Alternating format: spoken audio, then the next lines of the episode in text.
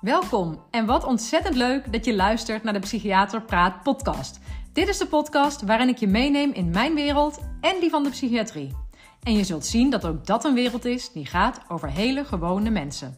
Mijn naam is Wieneke Gerrits en ik ben psychiater.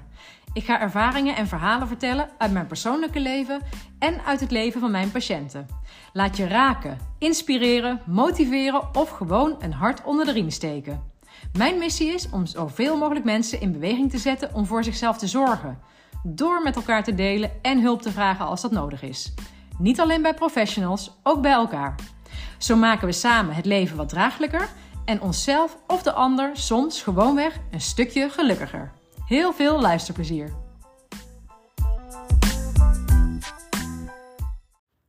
Hey, goedemorgen. Vrijdagochtend is het vandaag.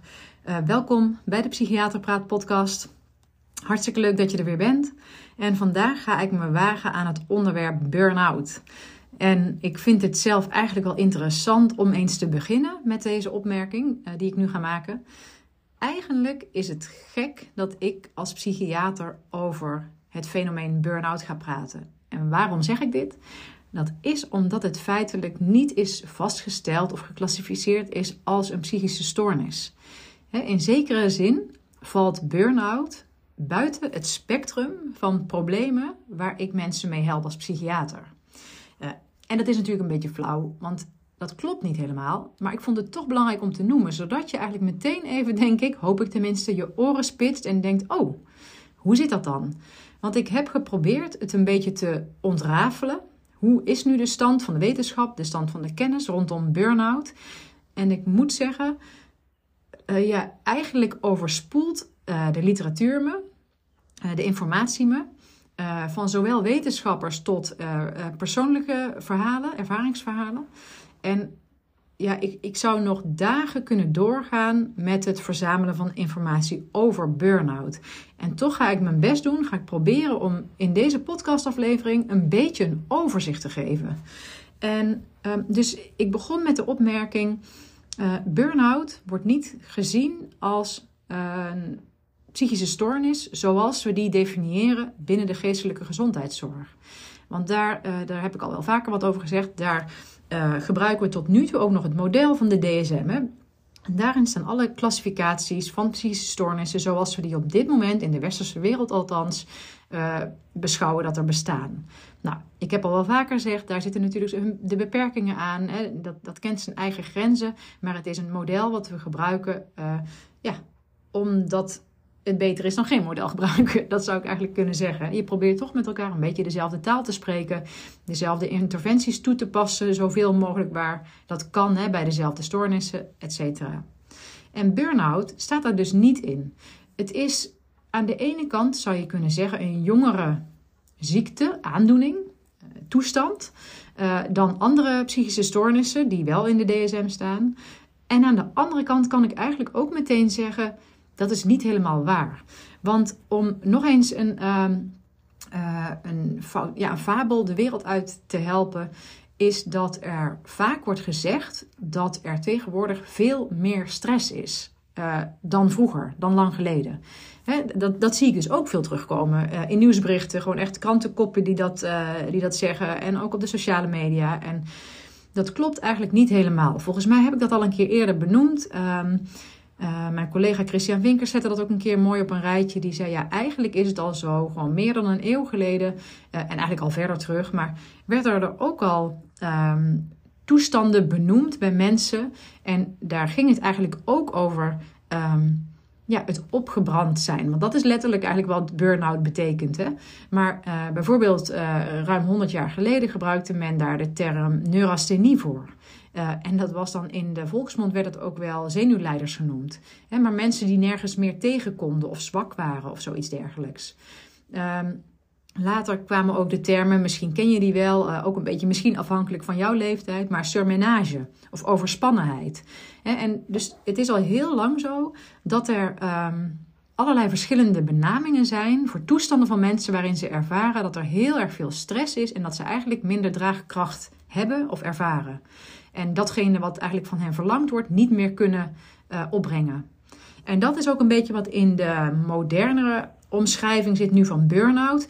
Ehm, eh, er is voornamelijk een, uh, een arbeidspsycholoog, uh, um, die daar veel over heeft geschreven, ook veel onderzoek over heeft gedaan. En die zegt ook eigenlijk, ja, een burn-out is eigenlijk een toestand waarin er sprake is van een emotionele uitputting. Van het verlies van competenties, dus van dingen kunnen, taken kunnen volbrengen. En depersonalisatie, dus dat je eigenlijk het gevoel hebt dat je niet meer helemaal contact hebt met jezelf. Um, maar het interessante is dat er ook ehm, door uh, uh, op vraag van de Europese Unie een keer een analyse is verricht naar burn-out, naar de definitie daarvan. En dat er een rapport kwam waarin 140 verschillende definities van burn-out opgenomen waren. Die dus op verschillende plekken, in verschillende landen en op verschillende momenten gehanteerd werden. Dus er zijn heel veel verschillende definities en die veranderen ook nog eens in de tijd. En eigenlijk is er op dit moment niet een ja, wetenschappelijk onderbouwde consensus over wat burn-out precies is. Nou ja, en als ik dat zeg, dan is het dus eigenlijk ook heel moeilijk om iets, ja, om iets te zeggen over van wat is het dan precies. Laat staan dat je dan goed kunt zeggen wat je eraan kunt doen. Ja, dat is eigenlijk al onmogelijk, toch? Als je het niet over één soort groep hebt, of over één toestand, of over één ziekte, hoe je het ook wil noemen. Maar als je, als je dat al niet kunt definiëren, kun je natuurlijk ook niet heel goed zeggen wat je eraan kunt doen. En misschien ja, krijg je wel nu een error. Denk je wel van, ja, maar huh, hoezo? Misschien heb jij wel een burn-out uh, als diagnose gekregen van je bedrijfsarts of van je huisarts of, of mensen in je omgeving. Uh, en natuurlijk is het een begrip wat we eigenlijk, waarbij we allemaal wel een gevoel hebben wat het betekent. dus het is ook eigenlijk minder een klassificatie en meer een verhaal. Want ik denk dat we toch wel gezamenlijk delen dat het verhaal rondom burn-out iets is van, nou, eh, meestal werkgebonden. Uh, zo is het ook eigenlijk uh, ooit ontstaan. Het, het was een, een, een, een probleem wat ontstond door het werk. Um, dat het vaak zo is van nou, iemand werkt heel erg hard, misschien heel bevlogen, heel ambitieus, heel toegewijd. En op een gegeven moment heeft hij zo hard of veel gewerkt en is hij zo hard gaan rennen dat, hij, dat het te veel werd. En dan ehm, komt er een soort crisis. Hè? Iemand uh, uh, valt uit.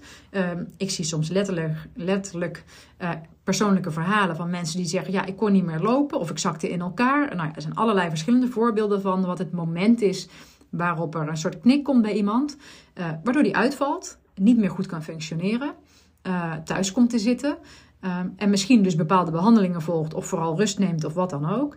En dat er dan een soort van persoonlijke groei ontstaat. Hè? Dat iemand inzicht krijgt in wat hij aan het doen is geweest of, uh, en wat misschien averechts werkte. Uh, dat hij misschien uh, inderdaad iets heeft gevonden in die periode van thuiszitten of rust nemen, wat heilzaam is. dus waar hij dan um, een soort nieuwe leef, leefstijl aan vastkoppelt. En dat iemand daar vervolgens eigenlijk rijker uitkomt. Dus het is ook zo. Ik vond het interessant. Ik zag laatst een artikel in de Groene Amsterdammer. Uh, daar schreef iemand ook. Um, oh, ik heb het nou net niet hier liggen. Nee. Um, dat eigenlijk eh, de burn-out de enige vorm is van psychisch lijden zonder stigma. Want eigenlijk, ik vond het wel interessant, want ja, ik vond het wel treffend. Over het algemeen rust er niet heel veel stigma op het hebben van een burn-out. Het is soms zelfs juist iets waar je, nou ja, in zekere zin een soort van trots op kunt zijn. He, van, want je hebt zo goed gewerkt, zo hard gewerkt, je hebt je zo gegeven. Ja, niemand neemt het je kwalijk dat, je dan, uh, dat het op een gegeven moment te veel wordt of dat je uitvalt. Dit is helemaal niet altijd zo. Hè? En ik kan me ook voorstellen dat als jij precies degene bent uh, die, die daar tegenaan loopt, dat het ook juist heel pijnlijk is, heel moeilijk is om daar aan toe te geven of aan over te geven aan het feit dat je het niet meer redt op de manier hoe je het aan het doen bent. En dat er misschien ook juist wel schaamte bij zit. Hè. Dus ik, wil het nou niet, niet, nog niet romantischer maken dan het is. Maar ik vond het wel treffend dat het inderdaad zo is. Het is volgens mij makkelijker om te zeggen: ja, ik, ik heb een burn-out of ik heb een burn-out gehad. Uh, dan te zeggen: ja, ik was depressief. Want om dat nog maar eens aan te halen, dat zijn bijvoorbeeld twee toestanden. Ja, ik noem het maar even dus toestand. Uh, omdat uh, ik anders niet zo goed weet welk woord ik ervoor moet gebruiken. Um, dat zijn eigenlijk twee toestanden die heel erg veel op elkaar lijken. Die, tenminste, die hebben heel veel overlap. Dus dat is ook nog een interessante. Uh, soms is burn-out of depressie moeilijk uit elkaar te halen. En uh, het hangt er ook soms van af uh, hoe iemand het zelf ziet. Hè, dus hoe die zelf zijn eigen klachten verklaart, waar die, die aan ophangt, welke betekenis die aan geeft. Daar kom ik weer. Hè. Gisteren in de aflevering ging, heb ik het ook zo sterk benoemd. Van als je ergens last van hebt, dat komt eigenlijk door de betekenis die je eraan geeft. En dat betekent dat er noodzaak is tot verandering. Nou, uh, dus dat kan hierbij ook zijn. Hè? Stel dat je, je bent op je werk en je slaapt al langere tijd slecht, je hebt hoofdpijn, uh, je hebt het gevoel dat je minder aan kan, uh, je voelt je misschien ook wel, je stemming is slechter, je voelt je uitgeput. En stel dat jij voor jezelf heel erg het verhaal hebt van ja, ik ben gewoon te hard aan het werken en, en ik denk dat dit burn-out klachten zijn. En je gaat bijvoorbeeld met die klachten naar jouw bedrijfsarts of naar je huisarts. Uh, dan kan het zijn uh, dat diegene daar inderdaad in meegaat en dat hij zegt: Ja, dat klopt, dat lijkt hierop. En dat je in, eigenlijk uh, vervolgens op het spoor komt van burn-out. Terwijl als je zelf het een andere betekenis geeft. En, um, en dit is trouwens dus niet om te zeggen hè, van jij bent de schuld voor welke diagnose je krijgt, hè, of hoe het genoemd wordt, dat bedoel ik niet. Maar het is wel het is een, een medebepalende factor. Als jij bij, de, uh, bij jouw bedrijfsarts of jouw huisarts komt, omdat hij zegt: Ja, ik heb nou echt al langere tijd, ik voel me zo vermoeid, ik kan moeilijk mijn bed uit, um, ik voel me ook helemaal niet meer blij, uh, ik beleef weinig plezier? Ik, ga niet met plezier naar mijn werk. Um, en ik heb ook met regelmaat hoofdpijn. Dus als je eigenlijk dezelfde dingen noemt, maar als je bijvoorbeeld daarbij zou zeggen: van ja, ik ken dit niet van mezelf, hè? ik weet wel dat ik hard werk, maar dat heb ik eigenlijk altijd al gedaan. En eigenlijk kom ik er altijd heel goed tegen, maar ik snap niet waarom het nu anders loopt. Dan zou het kunnen zijn dat bijvoorbeeld die arts zegt van hé, hey, uh, laten we daar eens even wat, wat verder op, op, op ingaan. Dus wat verder gaan kijken. En dan kan het zijn dat die misschien uh, op het spoor komt van meer een stemmingstoornis, zoals bijvoorbeeld een depressie. Ik weet niet of ik het helemaal goed overbreng nu, want ik heb het idee dat als ik het eigenlijk zo verwoord, dat het dus zo is van uh, dat je eerst zelf moet weten of het een burn-out is of een depressie en dat je daarmee je verhaal vertelt. Zo bedoel ik het namelijk niet. Maar ik bedoel eigenlijk vooral dat het dus zo uh, op elkaar ingrijpt. Hè, of dat die nee, zoveel overlap is. Dat het voor mensen zelf, maar dus ook voor artsen, ook voor de mensen die je tegenkomt, soms dus heel moeilijk is om te herkennen wat het is. En ik vind het een taak van eh, ons, hulpverleners, van artsen, om dus heel goed te kijken of er sprake is van een, uh, uh, van een stemmingstoornis of niet. Um, maar aan de andere kant is het niet zo dat bijvoorbeeld een burn-out minder erg is. Dat is trouwens ook nog een belangrijke boodschap die ik hierbij wil geven. Het feit dat we daar niet een, een consensus over hebben, niet kunnen zeggen van dit is de diagnose, hè, zo stel je hem vast, um, betekent niet dat de toestand waarin iemand verkeert niet ernstig is of uh, minder ernstig is dan psychische stoornissen. Dat is absoluut ook niet mijn boodschap. Want mensen die uh, burn-out zijn, die opgebrand zijn, hebben enorme klachten. En um, uh, wacht, net zo iets binnen, dat vervliegt nou even, maar dat komt zo wel terug. Um, dus het is eigenlijk zo dat um, het ontbreken van een, een diagnose, een definitie, en ook het ontbreken dus van een goede, uh, uh, een goede methode om het vast te stellen. Want er zijn wel vragenlijsten die gehanteerd worden. Er zijn vragenlijsten uh, in Nederland ontwikkeld, internationaal ontwikkeld, om zeg maar burn-out ehm, vast te stellen. Maar je, ja, het is dus eigenlijk al logisch dat die nooit helemaal valide zijn, betrouwbaar zijn, omdat er geen uniforme definitie is. Nou, nu weet ik weer wat ik wilde zeggen. Het is zo dat. Um, er heel veel mensen burn-out klachten rapporteren. Maar het is dus ook belangrijk om je te realiseren dat burn-out klachten niet hetzelfde zijn is als een burn-out hebben. En um, eigenlijk, um, ja, eigenlijk spreek ik hier mezelf een beetje tegen. Want als je al niet weet wat een burn-out is, dan. Uh, hoe kun je dan zeggen dat het hebben van burn-out klachten niet hetzelfde is als een burn-out hebben? Als we toch een beetje kijken naar dat we met burn-out wel bedoelen, uh, ook al begrijpen we niet helemaal hoe het precies ontstaat. En ook al hebben we er niet een eenduidige definitie voor. Het gaat wel om mensen die uitvallen van hun taken. Uh, en dat hoeft overigens, want dat was dus voorheen een, uh, een werkgerelateerde diagnose eigenlijk. Uh, maar tegenwoordig wordt ook wel gezegd van het gaat er eigenlijk om, ook wanneer er andere eisende hè, of verantwoordelijke taken zijn. Uh, dus ook bijvoorbeeld een, een hele ambitieuze, bevlogen, toegewijde moeder en degene die het huishouden draait, zeg maar, hè, kan ook burn-out raken. Of als je bijvoorbeeld activist bent of zo en je neemt dat heel serieus, ook al is het misschien vrijwillig, daar kun je ook burn-out van raken. Dus het is niet alleen maar werkgerelateerd. Maar uh, over het algemeen uh, hebben we wel zo'n soort beeld van dus uitval van de positie waarin, waarin je eigenlijk zou moeten functioneren. Dat zien we als burn-out. Maar het hebben van burn-out klachten hebben heel veel mensen. Eén op de zes Nederlanders volgens mij. Tenminste, dat is twee jaar geleden was dit zo. Ik weet niet of het iets verschoven is, maar uh, één op de zes mensen rapporteerde wel klachten van burn-out. Ja, wat zijn die klachten dan? Die zijn dus ook behoorlijk uh, vaag, eigenlijk zou je kunnen zeggen. Vaag in de zin van niet eenduidig. Je kunt niet zeggen, oh, dat is specifiek voor burn-out. Nee, dat zijn juist klachten die ja, dus heel veel mensen hebben. Wat ik net al, een, eh, ik heb al een aantal genoemd. Hè. Je kunt last hebben van vermoeidheid. Je kunt last hebben van somberheid. Je kunt last hebben van hoofdpijn. Je kunt last hebben van uh, slaapproblemen. Je kunt last hebben van dus emotionele uitputting. Uh, je kunt er last van hebben dat je taken niet meer kunt uitvoeren. Dat je misschien last hebt van concentratiestoornissen of aandachtsproblemen. Je kan het gevoel hebben dat je even geen contact met jezelf hebt of met je omgeving. Dus er zijn heel veel klachten die we wel ook onder burn-out klachten verstaan.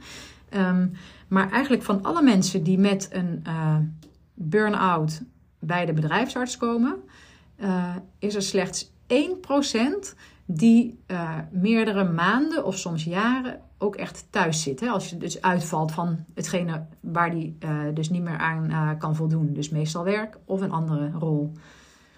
Dus eigenlijk, ja, tussen aanhalingstekens een echte burn-out. Nou ja, kan ik dus eigenlijk al niet goed zeggen, maar een echte burn-out die langdurig is, waar iemand moeilijk van herstelt, dat is dus maar 1%, dus 1 op de 100 van de mensen waarbij die diagnose, zeg maar, burn-out gesteld is door de bedrijfsarts. En dat is natuurlijk al een selectie van mensen.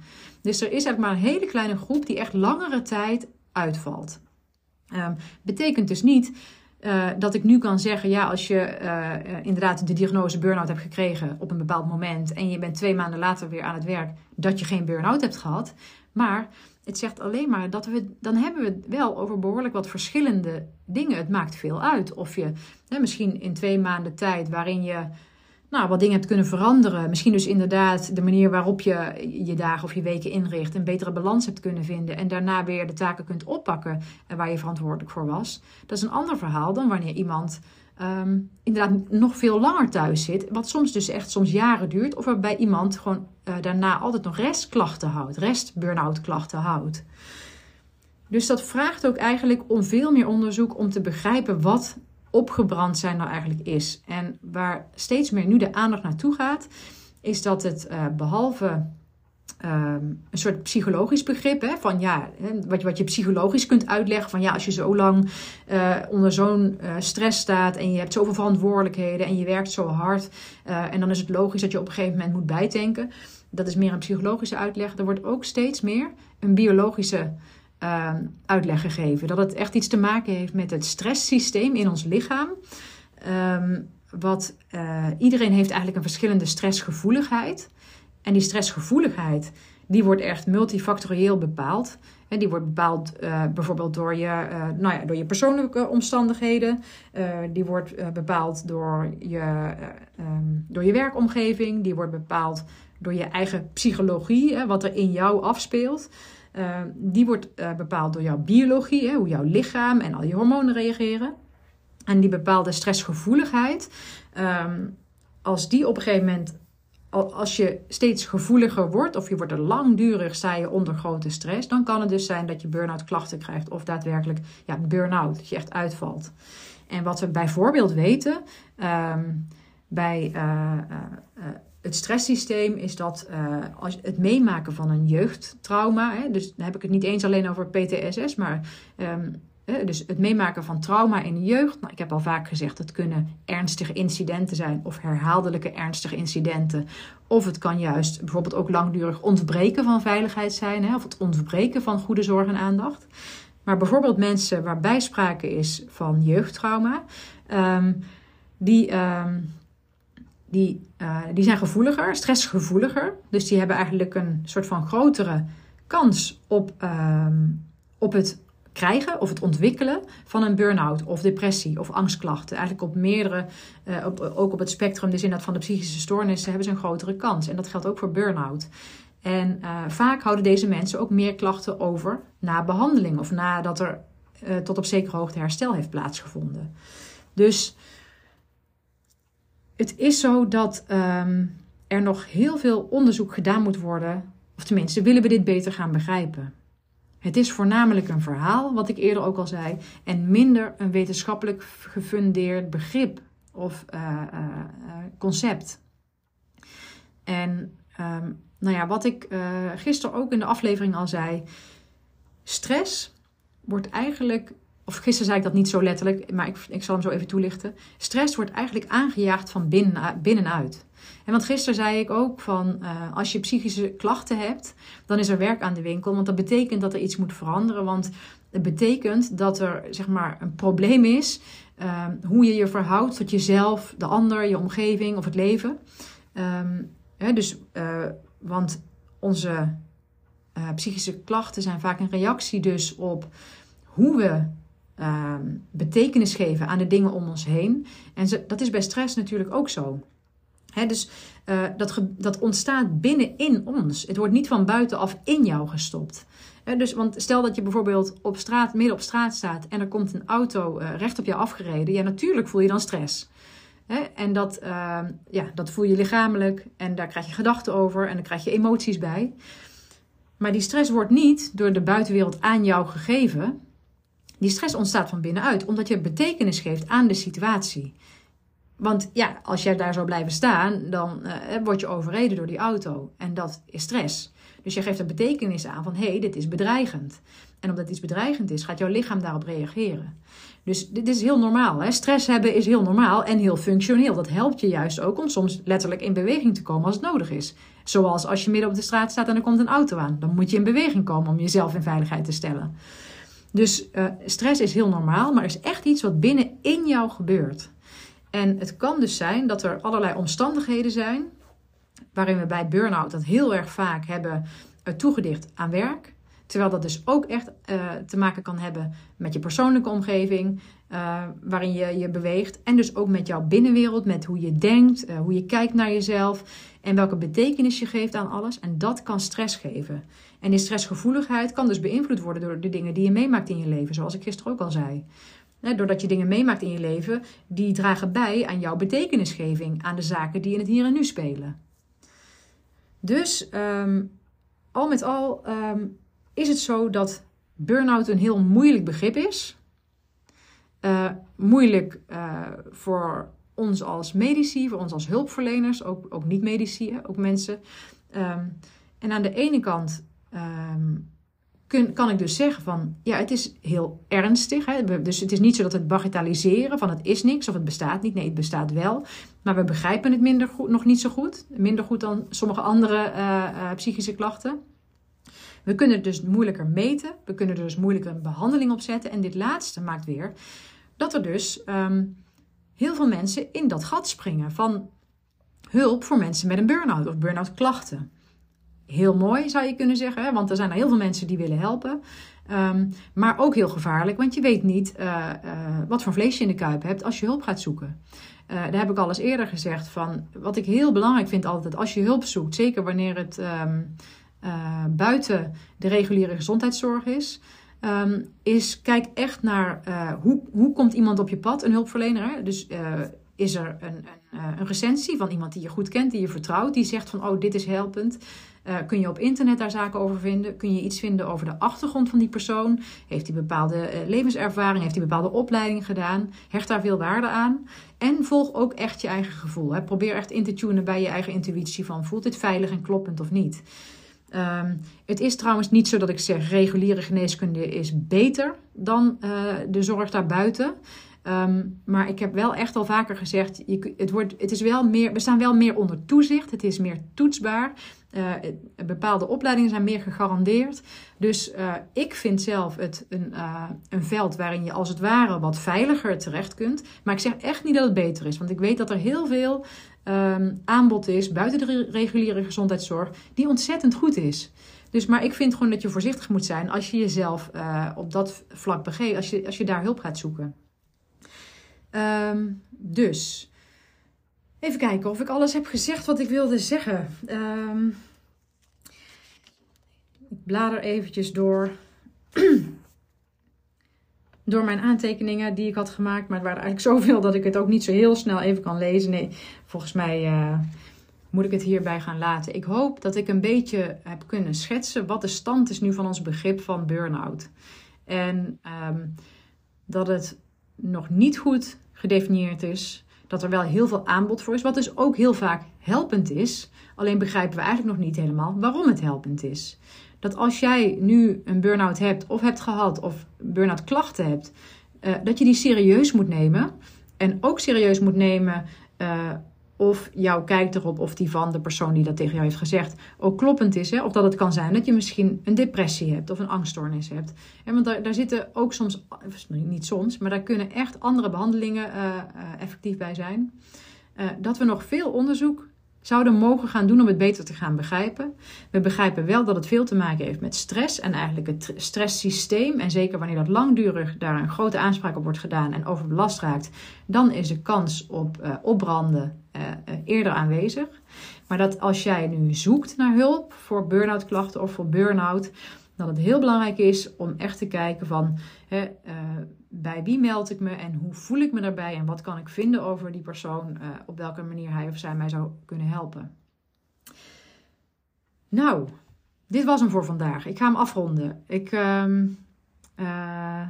misschien komt hier nog wel een keer een vervolg op. Want wat ik in het begin al zei, er valt zoveel over te zeggen. En uh, ik raak ook niet uitgelezen. Ik ben ook een soort spons. Ik, ik blijf altijd, uh, probeer ik mijn kennis zeg maar up-to-date te houden. Ook over dit soort ontwikkelingen.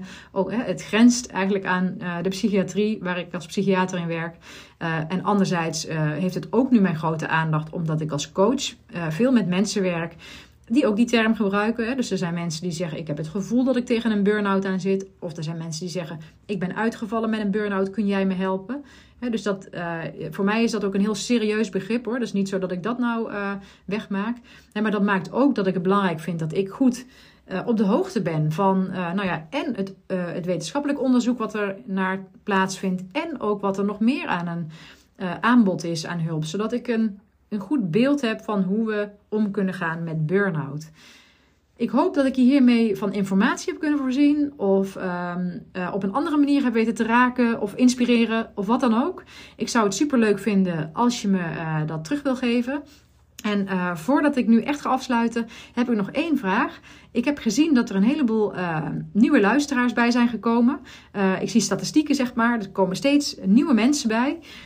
Um, Mocht je het nog niet gedaan hebben, mocht je mijn podcast waarderen en mocht je het nog niet gedaan hebben, zou je dan alsjeblieft in jouw app een beoordeling achter willen laten. Want dat kun je dus doen. Ik weet bij Spotify. Uh, ik heb trouwens inmiddels ook uh, door dat wanneer je dat op een computer luistert hè, of een laptop, dat je die optie niet hebt. Het kan alleen maar als je in de app zit. Als je in de app zit van Spotify, dan kun je uh, bij mijn podcast bovenaan zie je een aantal sterren weergegeven. Als je daarop klikt, kun jij mij een aantal sterren toekennen. Dat is een waardering. Um, bij iTunes of Apple Podcasts moet je altijd even naar beneden scrollen. En dan zie je ook een veld waar je het aantal sterren kan aangeven. En je kunt er ook nog tekst bij schrijven als je het leuk vindt om nog uh, toe te lichten waarom je mijn podcast waardeert. Ik zou het super leuk vinden, want het zit nou eenmaal met allemaal algoritmes in elkaar. Hoe meer uh, waarderingen ik heb, hoe makkelijker mijn podcast ook weer gevonden wordt door andere mensen. En ik denk altijd zo, als jij het waardeert, dan zal er altijd ook wel iemand anders zijn die mijn podcast ook waardeert. Dus hoe mooi zou het zijn als die persoon sneller bereikt wordt? Daar zou je mij super mee helpen en daar zou ik je hartstikke dankbaar voor zijn. Nu ga ik hem afsluiten. Het weekend gaat in. Ik wens je een heel fijn weekend, wat je ook gaat doen. Misschien ga je wel werken, misschien ga je leuke dingen doen. Hoe dan ook, ik wens je een paar hele fijne dagen en tot volgende week.